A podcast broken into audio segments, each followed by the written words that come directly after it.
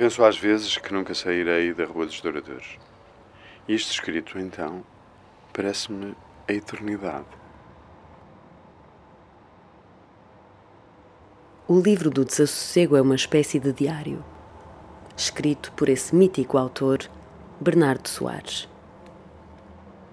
O conteúdo do livro do Desassossego é, uh, sobretudo, pensamentos e uh, sentimentos, ideias de Fernando Pessoa.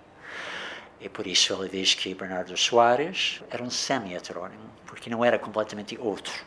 Era bastante, era semi-pessoa, bastante como ele. No livro do Desassossego, a pessoa começou a escrever em 1913 e sem saber muito bem o que ia ser. Então começou a escrever trechos que eram, às vezes, como visões de cenários medievais ou de uh, senhoras virgens uh, simbólicas, inexistentes. E eu tenho quase a certeza que o desassossego na primeira fase, que é uma fase mais eh, decadente, está muito, muito próximo da linguagem de Sá Carneiro.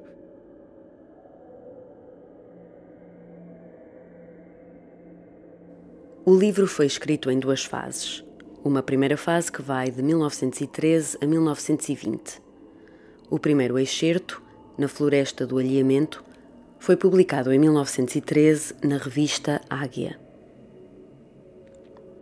E a Floresta do Alimento não tinha uma personagem, não havia propriamente autor. A Floresta do Alimento até é assinado por Fernando Pessoa. É uma floresta perdida no tempo e no espaço.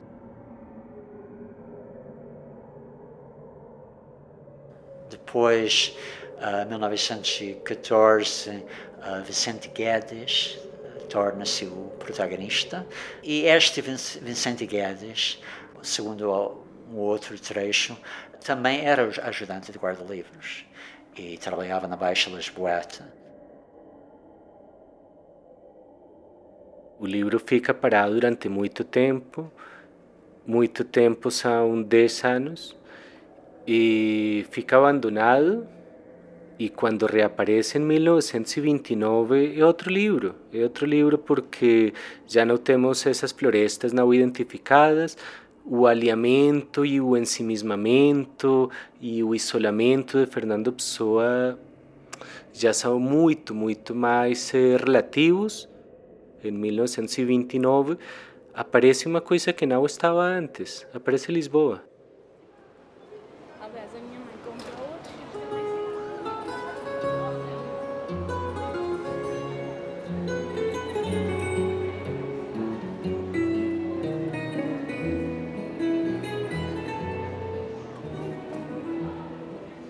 E nessa segunda fase que escreveu intensamente até 1934, traz a figura de Bernardo Soares para o livro como um protagonista.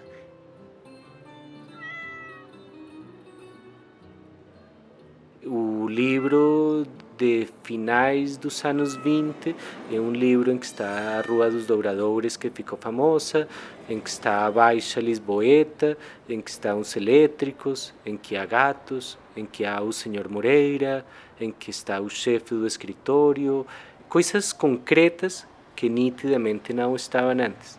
E esse segundo livro já não é de um leitor de Sacarneiro, ainda tem partes expressionistas até, e, de um leitor já que se afastou no tempo do primeiro modernismo e está a tentar escrever de outra maneira que já era a forma em que um Cesário Verde tinha tentado reagir às tendências românticas.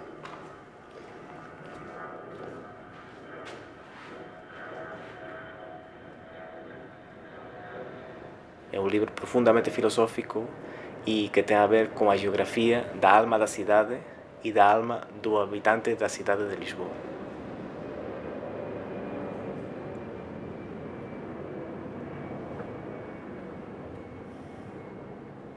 Também o grande, o grande assunto do livro Sossego é a viagem no tempo, mas também a viagem no próprio ser. Ele viaja na sua própria essência.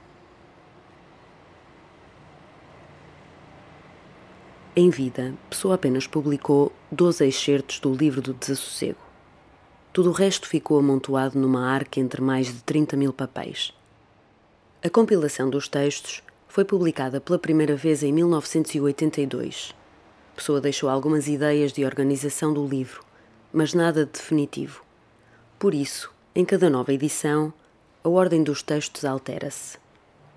O editor tem que tomar uma série de decisões, como se os textos pertencem ou não ao livro, por que ordem é que pertencem ao livro, se o, a figura autoral do livro é o Bernardo Soares, ou é o Fernando Pessoa, ou é o Vicente Guedes, ou, ou é ambos, se a organização deve ser temática, se deve ser cronológica.